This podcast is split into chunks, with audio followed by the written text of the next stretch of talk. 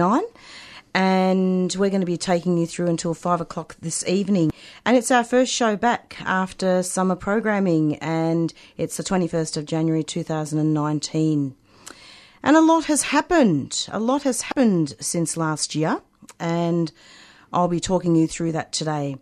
First up, we're going to be speaking with with Tom, who is an anti-fascist comedian and organizer, and um, oh, it's Tom Tanuki. Thank you. That is that's that's, one, Awesome. that's what they call me. Thanks for having me. That's fantastic. And then we'll be speaking with him pretty soon. And then after that, we'll be speaking with um, Lydia Thorpe, who is a very strong Aboriginal activist. And we'll be speaking with her about her work on country and talk to her also about so called Australia Day, um, Invasion Day coming up. And looking about at how councils are actually trying to change to um, force people to do citizenship ceremonies. It's all about changing the date, and a lot of Aboriginal people do feel that. And then after that, we will be speaking with Ali, who is an asylum seeker within MITA um, in Broadmeadows in Camp Road um, in Melbourne. There has been a hunger strike there, and we will speak to him about the 200 detainees on hunger strike. Um, that's oh, it's over now, so he'll give a report back on that, and he'll tell us a little bit about his story um, and talk about the fact that. Um, they they want to end the guard abuses, sack and charge the abusers, end the brutal conditions inside the detention centre.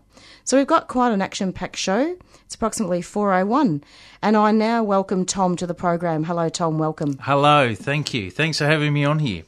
It is lovely to have you, and there's a lot to talk about. Yeah, it's been Um, a it's been a hectic uh, you know, break. Oh, it hasn't really been a break at No. all, you know, in terms No, of anti-fascism, that's for sure. No, no, and we never sleep. yeah, and Tom, we were speaking off air about the St Kilda, the St Kilda um, offshore, and about how some far right people actually came in to came to the sh- foreshore to cause trouble, Yeah. and I wanted to talk to you just about that, but not just about that, also about the, the right wing rising and looking a little bit about a brief history. First of all, can you just tell us a little bit about yourself and how you got into this organising and comedian um, stuff? Sure thing, Marissa. Well, look, I, I I got involved in about actively involved in it 2016. I, I have a background of doing um, spoken word comedy stuff, but um, I started turning it over to being explicitly anti-racist or anti-fascist in nature when I started noticing that the, I guess the Reclaim Australia mob, as they were between 2015 and 16, that they weren't going anywhere. And I, my first, I guess, contribution to, to anti-racism in Australia was through making a, a fake patriot group. So this was a satirical uh, patriot group called the Million Flag Patriots, billed as the strongest patriot group that Australia had ever seen. And the point of that, I guess, was undermining real patriot groups by taking the mick out of them. And ever since then, I've had a variety of non-violent and comedic efforts to undermine the far right and to, I guess, to comment on them or to, you know, to frame my observations on them and to make people laugh, I guess, um, by, by, yeah, satirising or taking the mick out of the far right. Sometimes things get get a bit too serious, and you know, comedy does play a very very special role, doesn't it? I look. I actually, it, for me, it's my way of processing things. Other people, when they get angry, they get angry. When I get angry, I want to undermine something by taking the mick out of it. I need to process my anger or my dissatisfaction with things by laughing at it. And, and you know, one beautiful thing I've been able to do since starting this stuff in 2016 has been to build this network, I guess, or coalition of people that think like me. Like it's certainly not for everyone. Some people might see that I'm I'm too flippant. They may think that way. I may see them as being too sour No. in their approach. well, it's not about being flippant, really. I think you know everybody has their own way of, of handling it, and Yeah. comedy comedy plays a is a great way um, of of actually getting the message across. So I believe that various white nationalist far far right right groups have called for vigilante type rallies on St Kilda Beach uh, in early January. Why is that? Well, um, I mean, they were aided. You know, my my usual observation of the way that a lot of these um, popular um, moments for the far right have worked since 2015-16. You know, the moments where they've they've broken beyond the bonds of just being having a strong internet followership and have sort of breached into the mainstream media. Those those instances usually happen um, you know, the narrative is begun by the mainstream media, and and what we saw was that in I think it was in late December there was a viral video of a, a, few Vietnamese people having a fight in St Albans with a few Sudanese people. That went viral, and then a current affair started capitalising hard on that by um, launching a series of you know exclusives as they want to do about um, you know racial tensions, which you know obviously that kind of thing plays really well, and it's it's you know racial division is a is a really popular um, narrative for shows like Current Affair. It gets people afraid and it gets people watching their show. So um, they do it for money. They do it for advertising money. It's what yeah. the mainstream media do. But then you had organisers, people like Neil Eric Erickson and Blair Cottrell, well known, I guess, um, uh, uh, far right nationalists and neo Nazis themselves, start emulating those things. You know, they start capitalising off of that um, those tensions. Um, but instead of doing it for money, like the mainstream media, they're doing it for Facebook reach and to get lots of people to come to their event. So they started organising a Cronulla 2.0 style event. And at that on that day, and indeed on many other occasions, the media protects the fascists when the anti racist groups turn up? Yeah, look, I mean, apart from one or two articles, it was a really good article by Ten Daily. You don't you don't tend to see much about the community organising that goes in to try and show up and stop these people.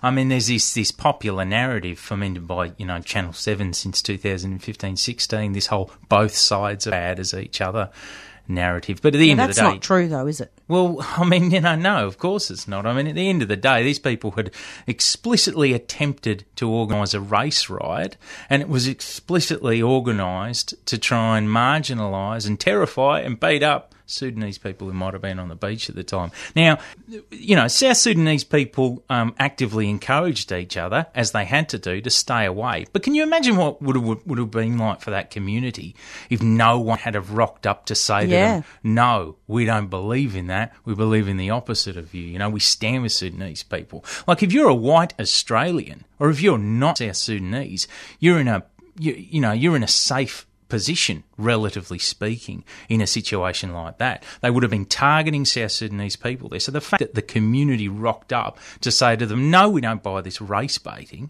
you know, that's that's that is not as bad as a race riot. exactly, but look, you know, this all comes back to the Liberal government and the vile, vile rumours that are being spread about African gangs. Yeah, totally. And the way they're demonising people, you know, terrifying, trying to terrify people. I don't want to go out, you know, to a restaurant at night because there are African gangs. It's a load of rubbish. Statistics have gone down. And I just wanted to hear your perspective as an organiser, um, anti fascist organiser, and indeed comedian, as to why do you think there has been a significant rise in the far right?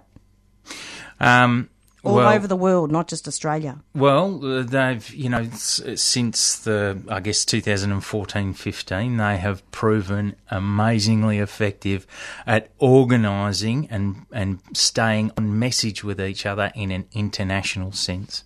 If you, if you, you uh, broadcast an anti-racist message or a you know, pro-migration, pro-immigration message, since then you'll get attacked by a, a, a horde of trolls from all over the world. Um, if you're if you're a, a, person with explicitly, you know, if you're a politician with explicitly far right inclinations, you'll receive international support from far right people all over the world. Steve Bannon will jet halfway across the world. You know, that person who famously, you know, sort of uh, helped to craft Breitbart and helped yeah. Donald Trump at the outset of his presidency. Um, you know, he'll fly over to help you. You know, he'll Yeah. bolster your reputation. They have consolidated through very effective online messaging as a as an international force. But it is it is through the power of social media. It's through the power of propagating fake news and hate Absolutely. messages through there. and all these Hitler signs and you know you, could even construe it as um, I mean I, was, I couldn't help laughing Tom Uh, I was watching the drum the other week and I believe it was somebody from the Australian said oh look they're just a bunch of baboons you know Look, fa- fascism doesn't. Fascism, um, and they all hate this term. They think, oh, you call everyone a fascist these days. But, you know, when you've got people organising a race riot and other people rocking up to that thing doing sieg heils, I'm happy to call you a fascist, you know. But It- you know, as well, sorry to interrupt. You know, Tom, I want to make it clear. I know we're kind of making it pretty light-hearted on this show. I don't want, if there are any survivors from the Holocaust listening, or Yeah. um, you know, I don't want anybody to get offended because Tom and I are really just, um, we do take it very seriously, don't we, Tom? It's Uh, it's, it's I have pathetic. done. I have organised consistently against Very dedicated. the far right and neo Nazis and what have you, in their organising efforts since 2016. I do it all the time. and I've- these men are just are just the, Blair and um, Neil Erickson and those people. They're criminals. They've got a criminal record anyway. totally, yeah. And you know, Aussie, Aussie, Aussie, like they're really into this um, no halal. Um, it's it's ugly. A lot of the stuff is really really ugly. Their message doesn't require much consistency. I mean, you've talked about it, you know, anti-halal, anti-Muslim era. You know, they've they've largely jettisoned that in favour of the Sudanese thing. It will be another migrant group in two years' time. Yeah, it doesn't yeah. matter who it is, as long as it's a, a message of division. I mean, fascism itself is all about, um, uh, um, you know, running this narrative that you're under threat of having your power or your identity taken away from you, and that the solution to that is to unite under nation state or what have you. You know, there's these conflicting narratives going there, and it doesn't require much brain power. All it requires, you know, the message of people like Cottrell who stand up there and emulate great fascist orators like Adolf Hitler, of course. what they do when they stand up there and try to rouse people, as people might have seen from the footage of St Kilda, is they try to rouse people's uh, soul, their heart, you know, with these messages that are that that don't logically or factually stand up. They're manipulative. They want to go and discuss. They want to go and discuss um, the African crisis, Totally. the African gang.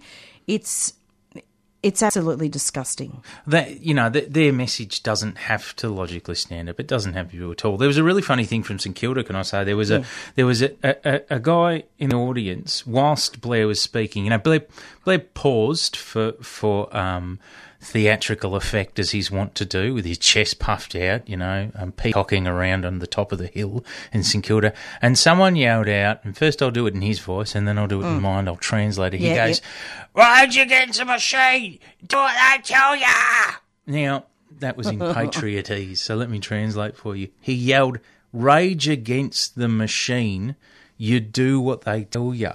So he's actually quoting a Zach De La Rock. Zach De La Rocha oh, lyric from Rage Against the Machine, which is an explicitly anti-racist, leftist, I guess, revolutionary song, if you will. It's weird. They- they- but they they don't know. They, they don't know they don't what know they stand better. for. But they don't have to. You know. I mean, one small blessing is that we've got to we've got to be grateful that people like Cottrell and Erickson can't organise these movements to save their life. Absolutely.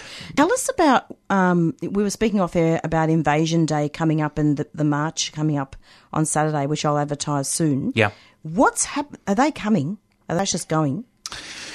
The organisers of the attempted race riot at St Kilda have announced that they're intending to attend the Australia Day parade being held by, you know, being the government organised Australia Day parade in the city on this coming Saturday on the 26th.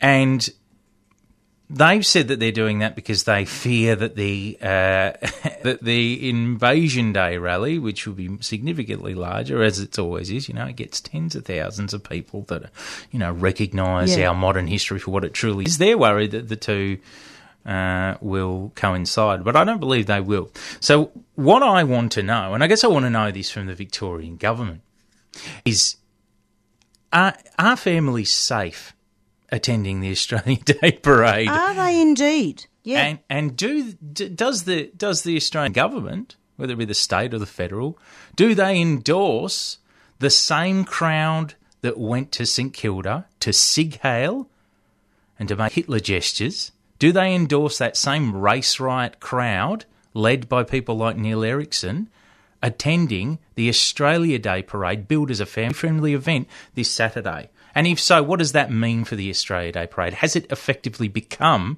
a neo Nazi event?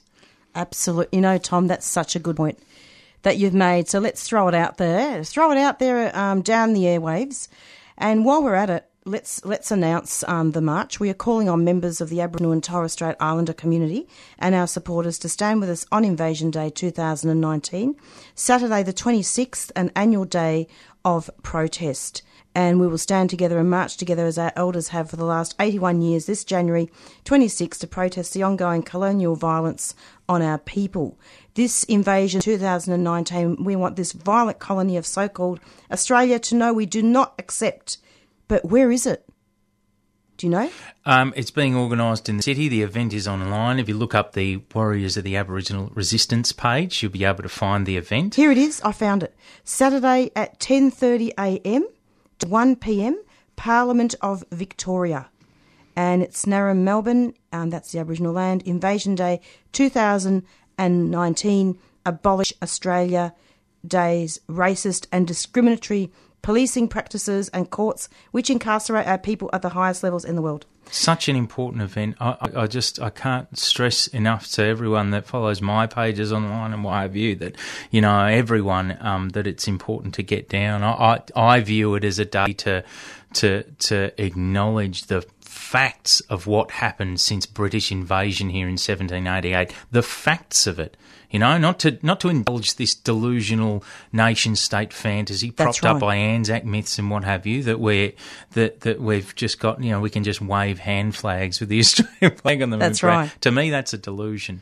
And Absolutely. I, and I, I also view it as a day to pay my respects and to show some respect and yeah, to celebrate the survival of these many cultures, the original inhabitants of this country. And I, I, I view it as a day to do that as well, you know. And I, I, I just think, you know, I, I, I think I, I love that these things have been ballooning. These events have been ballooning in recent years. I think it shows that great social change is coming. I might call me a call me an optimist, but that's why I like to No, believe. no, it's true.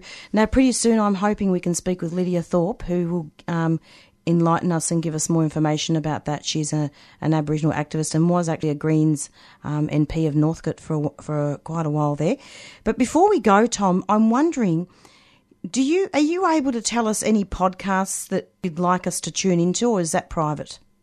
Um, in terms of podcasts, I mean, uh, actually, I, I should tell you that in the coming month or two, I'm slated to be kicking off a podcast with my mate Nadine. We'll be kicking Great. that off, that off soon, so I, I, um, I, I, I will be announcing that through my page in the coming weeks. So I, please, please keep an eye on my pages. And if you look up Tom Tanuki online, then you should be able to find me on Facebook, Instagram, and YouTube. And I will actually say, Yeah. um, within the next day, two days at the latest, um, people can expect a video from me, a long form video. I've been working on those lately called "What to Do." On Australia Day, and um, it's it's a it's an in depth analysis of the various options that we're facing on the day, and you Oh. Know my conclusion as to what I think you could probably guess my conclusion as to what I think people should be doing on on the 26th of January. As I said before, I think they should be inten- attending the Invasion Day March, certainly in Melbourne, and the events all organised all over. Um, Absolutely. but please keep an eye out for that on my YouTube channel. Thank you so much for coming onto the program, Tom. Thank you for having me. Now I'm going to put on an announcement, and we'll see what's um, happening about lining up Lydia. Are you 18 years and over? Have you been stopped by a Victorian police officer or protective service officer in the last 10 years? Would you like to contribute to research that aims to inform law reform and litigation strategies to prevent over policing? Go to policestopsurvey.online for more information and to take part. That's policestopsurvey.online, a 3CR supporter.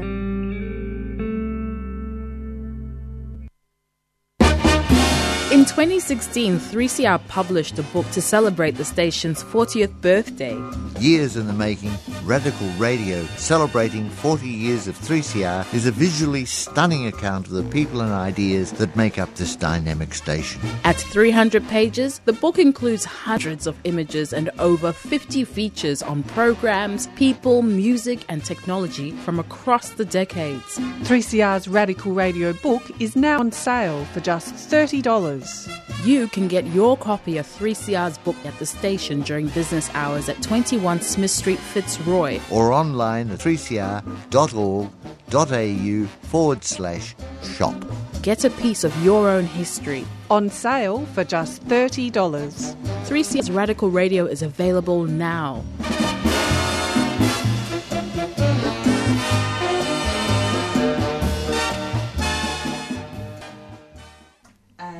And you're back with 3CR Community Radio, the Doing Time show, and this is our first show back, and I'm raring to go. So, hello, Lydia. Welcome to the program. Hello, Lydia. Uh, hello. Oh, Lydia, you there? Yeah, Yes, we, I am. you were missing in action there for a bit. Sorry about that. That's all right. Lydia, it's so great to have you, and I wanted to honour you and have you back on our first show back um, after summer programming.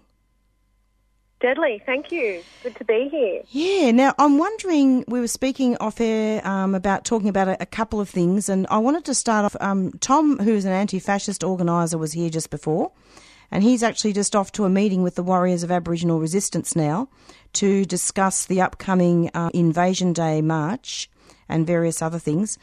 Could you just Yes. talk to us um, a little bit about Invasion Day and um, and about how the councils are trying to force, uh, sorry, not the council, the government is trying to force the councils um, to have ceremonies, citizenship ceremonies on that day.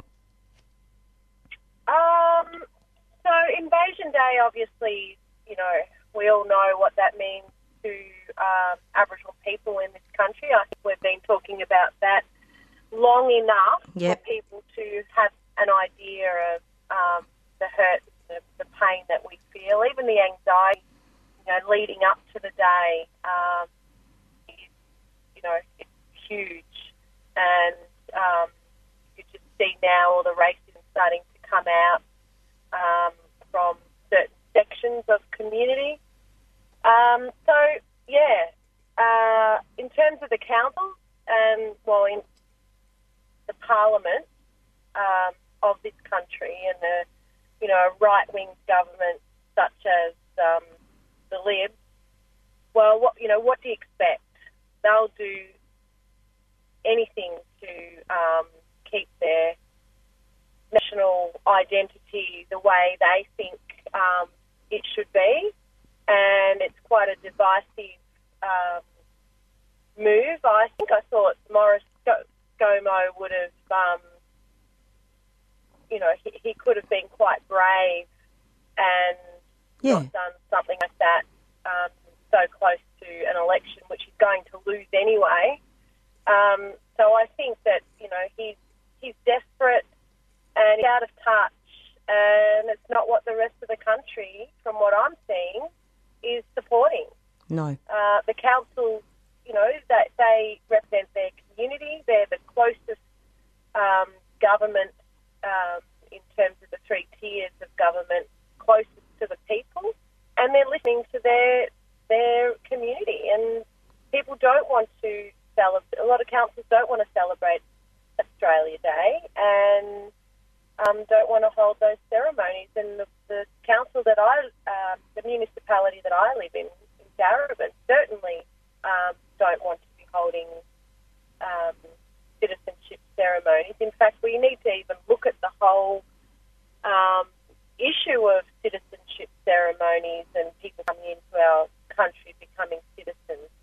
You know, there's, there's no um, acknowledgement, there's no Aboriginal participation from um, traditional owners whose land it is. So, it, you know, it creates a whole lot of um, fate. But you know, the they're on their way out, um, the federal government, and they're clutching at straws.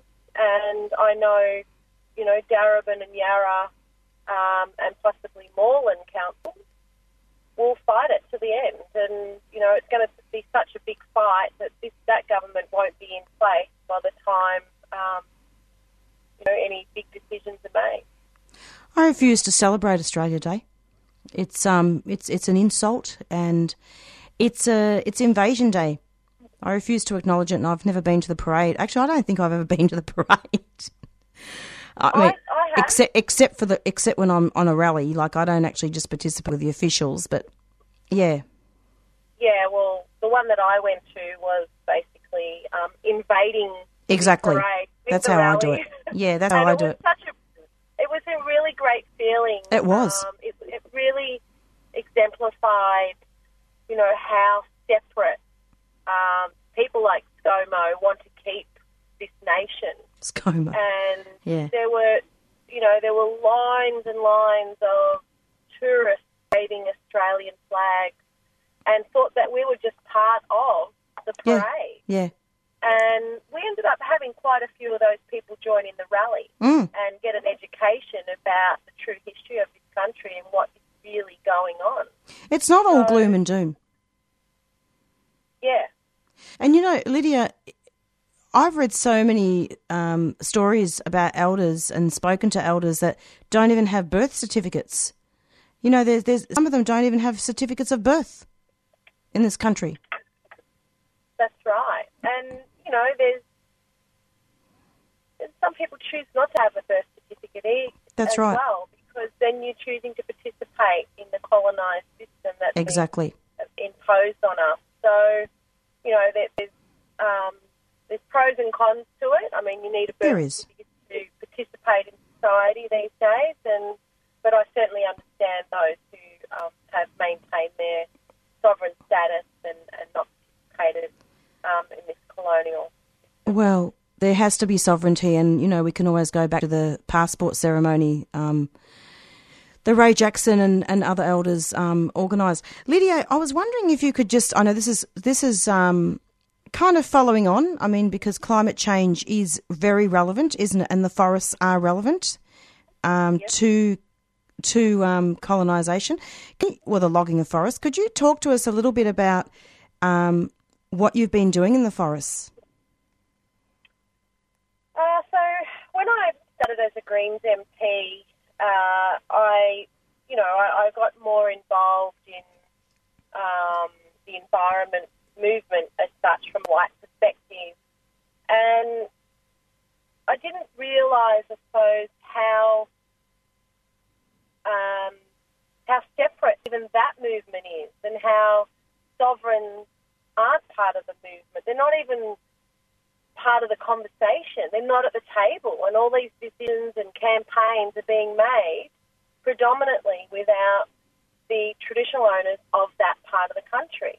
Yes. So, um, rather than you know condemn the environment movement and get everybody peed off with um, you know their white privilege, um, I decided that you know we need to hold them to account firstly, but also bring our our sovereigns into that space and and create some conversation about what a united effort or front it would be, what it would look like if we actually, you know, took the lead from sovereigns who know that country better than anybody else, but supported by the, the greenie or the environmental uh, movement and campaign. So, um, an example of that is um, Toolangi Forest, which covers uh, uh, three clans, and, and they are, um,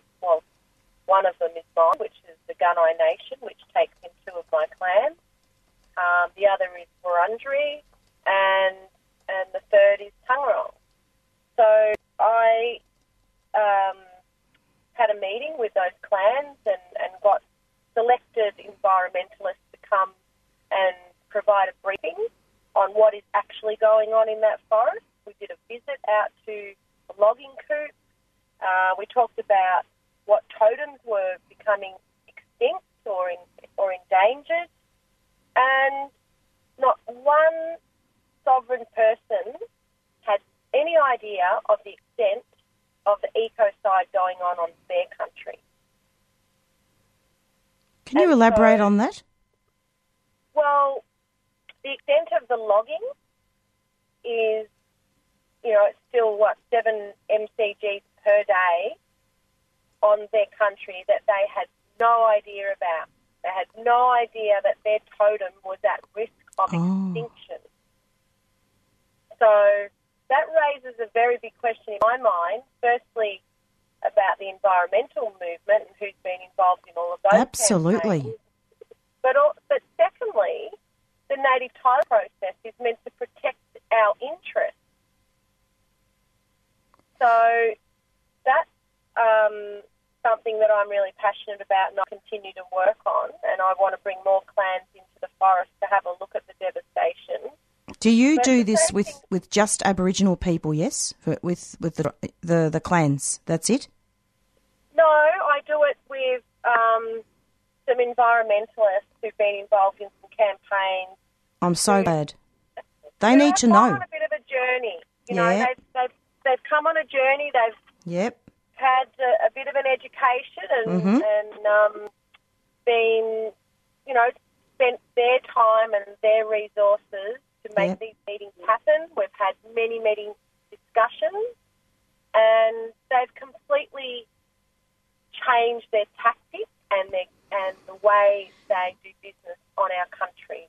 It's And about time. that. Yep. Yep, and I respect that, and I respect those people. Absolutely. Um, and we'll be able to. We'll, we can now continue to work together to save save the forest and save those those totems. But we'll do it being led by sovereigns of that country. Well, it's really important. I've been saying this for years. You know, when you do a blockade or when you're organising, have an elder present. Get an elder from that country. You know, to, let's talk about it. Yeah, We all have to unite. that. Well, it's you know, it's not just about having having people present. It's having people at the decision making table Yes, on what it looks like correct. before we get to that point. hmm and and that's where you know that even the state government, the Andrews government, um, set up this body that that looked at um, the, the logging and the practices there and and what they could do about it. They had not one sovereign person around that table. They had all of the environment groups and the union groups, but, But not yeah. one sovereign person. I'm not surprised, How but can they be making those decisions without us? You've got to have it at government level, absolutely. You've got to have it at government level. You need to have it at you know at the level of the activists. Um, it's it's got to be about unification and accountability to to country and clan. That's right. It's not about dividing people. It's not about, um, you know, that we're not interested in saving our country. The reason why we haven't been out there on the on the front line for country is because we're too busy on the front line for stopping our people from dying in prisons or stopping our children from being taken away. So the other um, element of this is that the environmental movement needs to also help us with our movement, and that is to get on the front line with us the incarceration and, and killings of, of our people in prisons and, and at the hands of police, and stop our children from being taken away. Then we can have enough energy and time to continue to fight for other things that are important, like our country, like our forests, and, and everything that goes with that. Lydia, it's it's great. Um, there is just one question I just wanted to clarify for listeners. When you say totem, that's to that's that's linked to the animals, isn't it? And yes, Yes, and it and it's some you know it's our responsibility.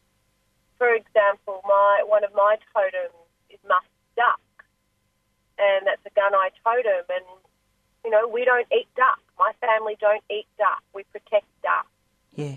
and that is because that is that is our responsibility as sovereigns of that country um, to nurture and, and protect um, our totem because that is our, you know, that's part of our dreaming. It's part of our connection. It's Once really. that's gone, Yep. you know, that's a lot goes with that.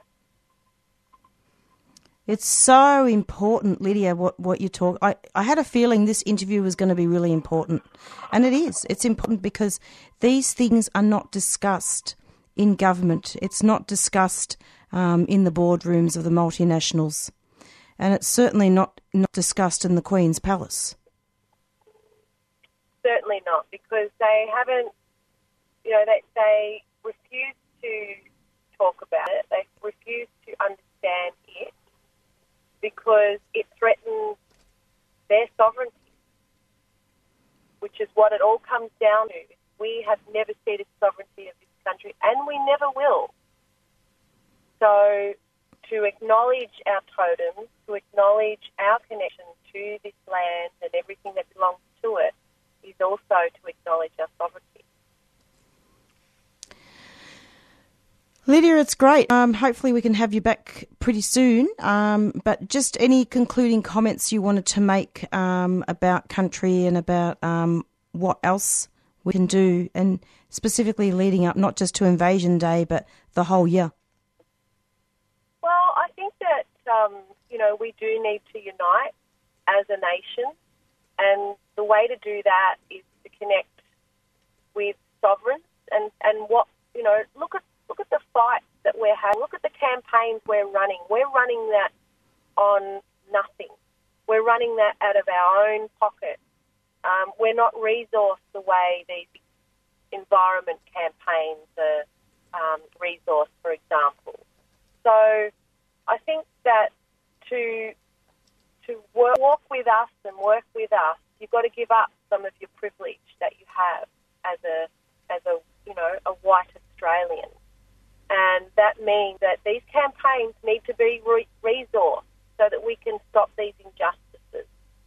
It's not just about walking with us on the day, you know, once every year. It's about giving up some of your privilege and some of your resources, and you know, as Uncle Rob says, pay the rent. Yeah. You know, start start putting some resources into things that will make a real difference, so that we can unite in an equal um, at equal footing. You know, Lydia, in it's true what you're saying, but I wanted to also say as well at the same time that you've got your also your white Australians that are disabled, um, you know, that also that that wouldn't have privilege either. As well, they have al- they also have their struggles. and and I and I respect that. Um, you know, and but ours is ours is deeper. You know, you can't we can't change the colour of our skin, and we can't change um, what's happened to us over the last 230 years. So um, I, I respect that, and and those fellas are more than welcome to walk with us because what we're fighting for will help them fellas too. But I'm talking more about these big organisations Oh yeah, of course. that, Yeah, that yeah. wheel in the The government, You know, yeah. welcome to country. Mm. They wheel in the, the black fellow when they want it, but aren't prepared to share some of their resources to help make a real difference. And Uh, that's yeah. I'm challenging them on. Um, and join with us on Invasion Day, and join. You know, come to the dawn service and reflect upon the hundreds of thousands of Aboriginal people that have died fighting for this country as part of the resistance. Absolutely, and you know, to to reiterate to listeners as well that it's really important we all have to unite together. Yes, yes. Lydia, thanks thanks so much for coming, and we're going to be speaking with um, Ali soon, who's an asylum seeker um, imprisoned in a detention centre in Melbourne, and we're going to be speaking to him very soon. I will give him my, my love and support because um, this is our country and we welcome refugees. Good on you, Lydia. Thanks so much, and see you on Invasion Day. Deadly. See you then. See you then. Bye. Bye. And that was Lydia Thorpe um, speaking about um, her work on country and some of the very, very um, challenging things that are, that are happening right now um, with Invasion Day and indeed throughout the whole year.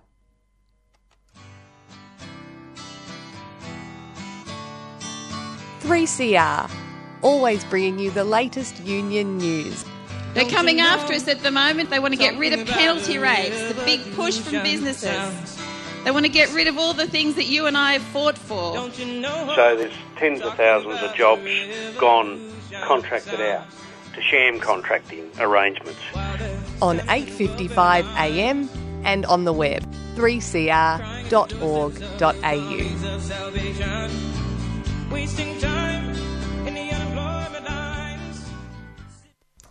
And you're back with the Doing Time show. It's approximately 4:40. Hello, Ali. Welcome to the program.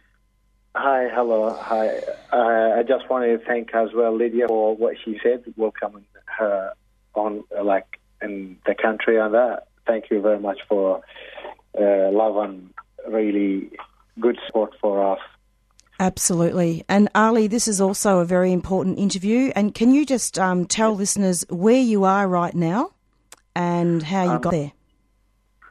I'm in MITA Detention Centre in North, Broadmeadows. uh, in uh, Meadows in Melbourne. Okay. And how? What happened? What? Tell us a bit of Uh, background.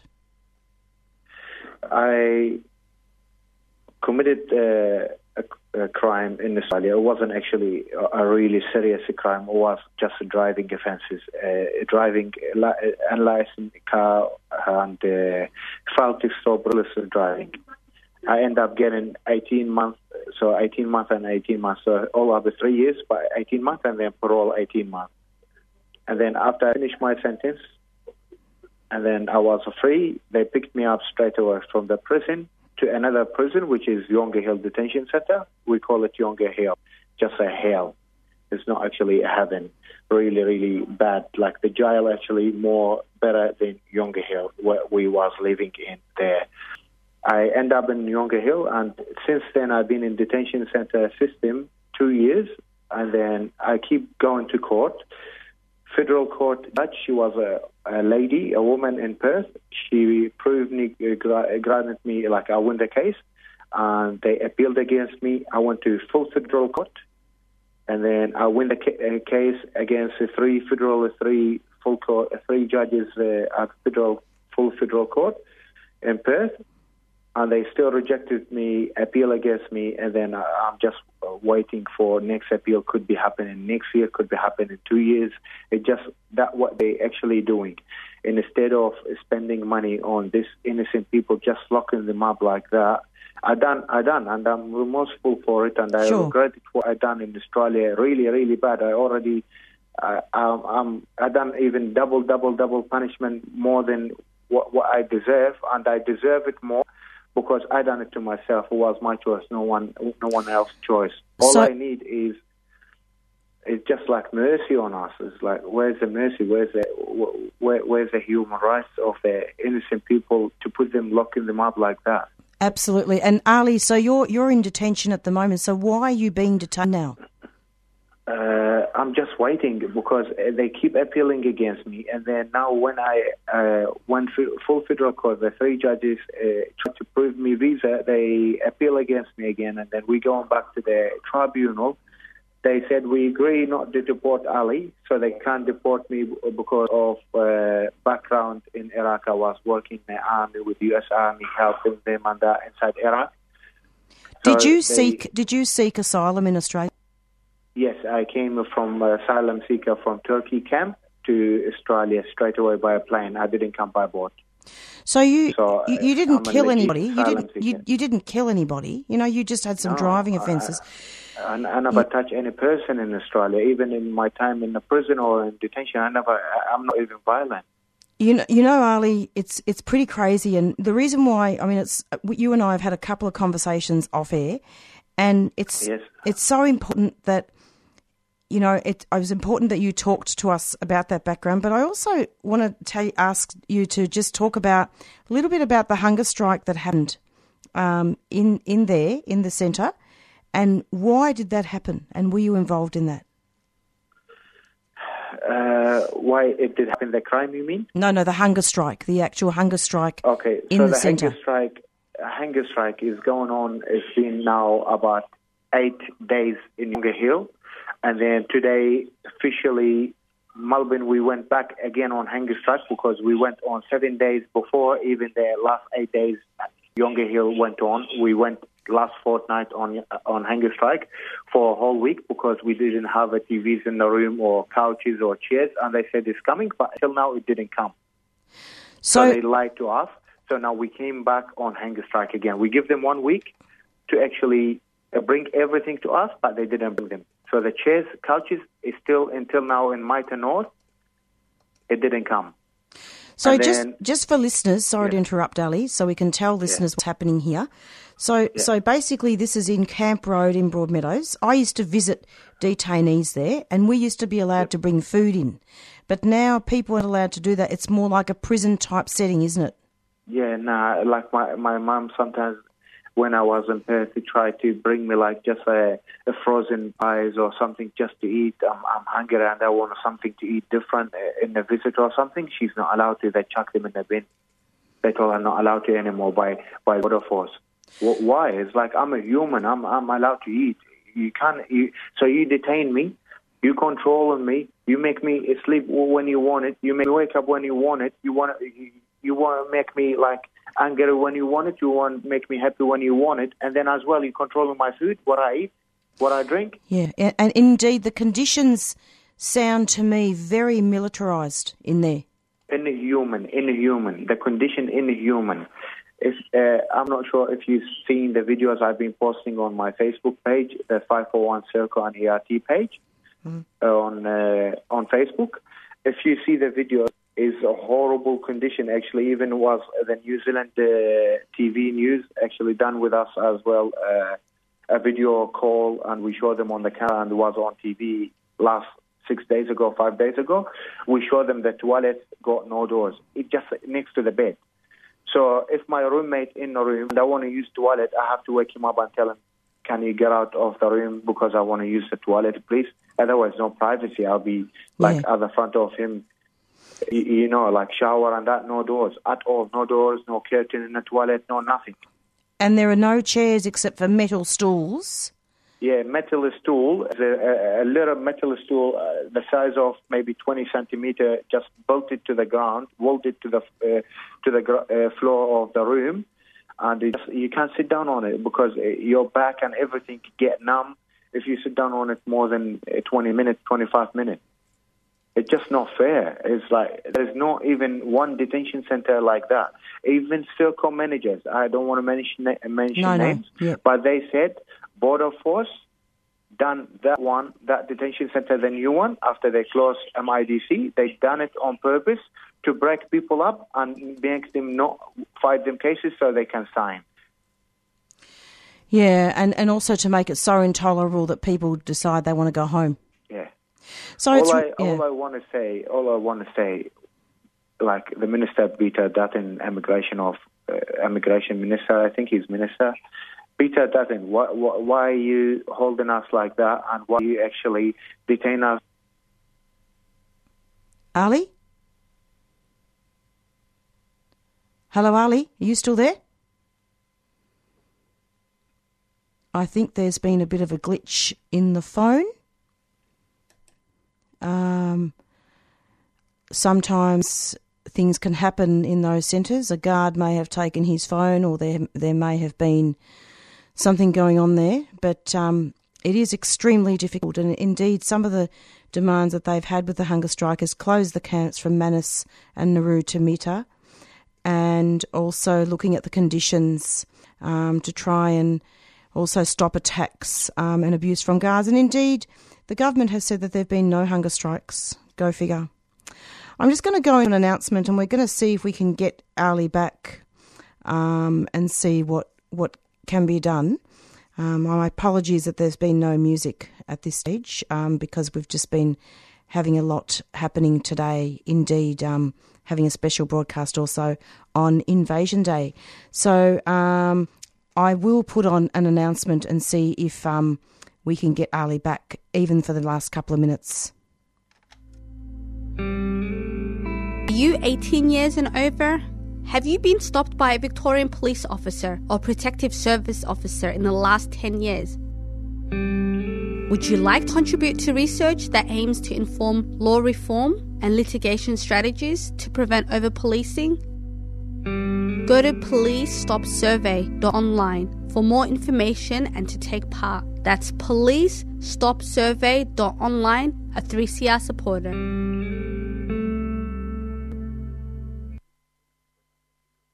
Yeah, I'm afraid we've we've lost Ali. Um, and unless I I get um, something from the the programmer who's doing the calls, I'll just continue um, announcing some Invasion Day events. But yeah, we it, we had to bring you that that that interview with him um, just to show how asylum seekers are treated, um, not just in detention, but just demonised. Just so many things that are happening. It's approximately four fifty one, and um, just wanted to announce um, a forum that's coming up, January the twenty second. Six days, seven days of resistance, decolonising solidarity. What can I do? As a part of Seven Days of Resistance campaign leading into Invasion Day 2019. Uh, I have just received some information. Robert? Uh, yeah, um, I have a gentleman named Ian from Sydney. You can Oh, yes. Um, He's not with him. what, what line, please? It's on, on line five. Yeah, I'll just um, speak with Ian now and we'll continue this discussion. Here we go. Hello, Ian. Welcome to the program. Yeah, hi, hi, yeah. Yeah, I think they might have taken his phone away. Oh, it's anything's possible. Yeah, yeah, it, it's possible like that. Although they've been they've been pretty okay about the phones, but yeah. No, because he yeah, was right in, in. It didn't sound to me like the reception was cut off, Ian. Like it just. oh, okay. Do you know what I mean? Oh, it okay. just. Well, there could be. A, okay, there could be an argument. We'll have to find out. We'll have to find out. But Ian, uh, you know, we were just in in mid sentence, um, Yep. just talking about uh, the the conditions in in MITA. Can you comment on that? Yeah. Yeah, look, uh, I mean, I, th- I think it's all summed up by the fact that the people who were transferred from Maribyrnong, high security Maribyrnong, to you know to MITA North, um, actually the initial strike in 8th of January was about going back to Maribyrnong. The the the uh, purpose built places in whether it's in Yongah Hill or in or in MITA um, are like a high security prison. You know, people, uh, they're, they're, it's all stainless steel. Chairs are bolted to the floor. There's one TV that you really can't look at because you can. It's in the dining room, and the chairs are bolted to the floor so that you can eat at the tables, not look at the TV. Uh, people are locked down. In MITA, they're locked down from uh, you know midnight to uh, seven a seven a.m. extraordinarily. Um, so it's all those things. You know, the, there's constant complaints about the food, the arbitrary treatment, the fact that people are, you know, routinely handcuffed, even for you know for medical appointments. Uh, people have seen some of the videos of the, um, you know, the bashings and the assaults that uh, the Serco guards are responsible for. So you have got a very high security, you know, prison in terms of in terms of the conditions. Um, and you know, on top of that, there are no, you know, there is no oversight. There's no appeal. So we put out the um, footage of the, you know, the two people being assaulted in MITA South in early January. Um, there's no recourse. Uh, there's no place to make a complaint. Um, you know, there's no, yeah, that people people cop it. People are put into, you know, punishment cells, um, and you know, the, the, just the whim of the Serco officers. But that it never used to be like that, Ian. At that centre in Broadmeadows. It's got a lot worse. I mean, since Border Force actually took control of the detention centres, that's a bit over 12 months ago now, um, it, yeah, it has become a much more militarised operation. Uh, so you've got the black shirted, you know, Border Force guards, you know, hang around. But they've got meant to have oversight of the whole thing above, you know, Serco. We've seen all the issues about, you know, the drug testing, the restrictions on, you know, on visiting, uh, the, the restrictions on bringing food into the detention centre. Uh, I mean, there's a whole range of ways in which the militarisation of the detention centres themselves has gone along with, you know, substantially increased powers uh, that the you know that the minister got under the Act, the compulsory revocation, um, you know, sections of the Act, the ability of the minister to cancel visas, you know, on the basis of you know um, national interest or character, uh, you know, has created a a very, very, uh, you know, well, severe, aggressive, draconian climate inside the detention centres now. Extremely, and in fact, that's why we've rung you, Ian, just to to discuss that particular aspect because we were just starting to talk about that, which that's which is why I'm a bit suspicious. You know that it, it just felt like I, the phone was taken. Look, it is it is possible. Um, you know, they, they they don't like the phones. I mean, the fact that we won in the court, you know, to have the phones, uh, they they resisted that with everything that the government had, um, and of course they still intimidate people. You know, I put out a little a little clip uh, this morning with a press release where one of the guy, Ali, probably the man you were talking to, actually they wanted to search his room. They evacuated the compound. They put, uh, you know, the the emergency response team, you know, in into the compound to actually search his room. And the degree of intimidation, they found nothing, but you know, they, there is a constant climate, you know, of intimidation. Even the fact that they're willing to carry out the, you know, the the very very aggressive uh, arrest, you know, of people, in spite of the fact there are phones in there, gives some kind of indication of the way in which the ERT, the Serco guards and border force, you know, respond, you know, to any uh, questions of there being a sort of surveillance of um, you know of what they do. Absolutely, and um, could you just remind listeners of what the name of the your organisation is, please, Ian? Uh, yeah, well, I'm with the Refugee Action Coalition in you know in Sydney. There's Refugee Action you know collective in uh, you know in Melbourne. It meets on you know Monday nights and you know down there. We meet on Monday nights in Sydney. But if there's anyone anyone in Melbourne who'd like to get to, but I'd encourage people to get to the Refugee Action Collective meetings in Melbourne on you know on Monday nights on Monday nights. Please Google Refugee Action Collective if you want to know more, or contact nine four one nine eight three double seven, and um, and someone will give you that information. Ian, thanks so much for um, for for talking to us, and we'll, I'm sure we'll be speaking soon. Thanks a lot. Yeah, okay. Thanks Take care. the trouble. Thanks a lot. Bye bye. And that was Ian um, from Sydney speaking to us about um, MITA. Just very quickly, we've wow, I've got to go soon. But this forum that's that's coming up, um, it, it is a panel. Um, I've run out of time, but just it's it's about it's a fundraiser for the Tanya Day family in the nearing trial of deaths in custody in March. Please Google it um, and and find out where that panel is. Um, or call me um, from the Doing Time show and I'll give you that information. Gotta go. Four interviews. Thank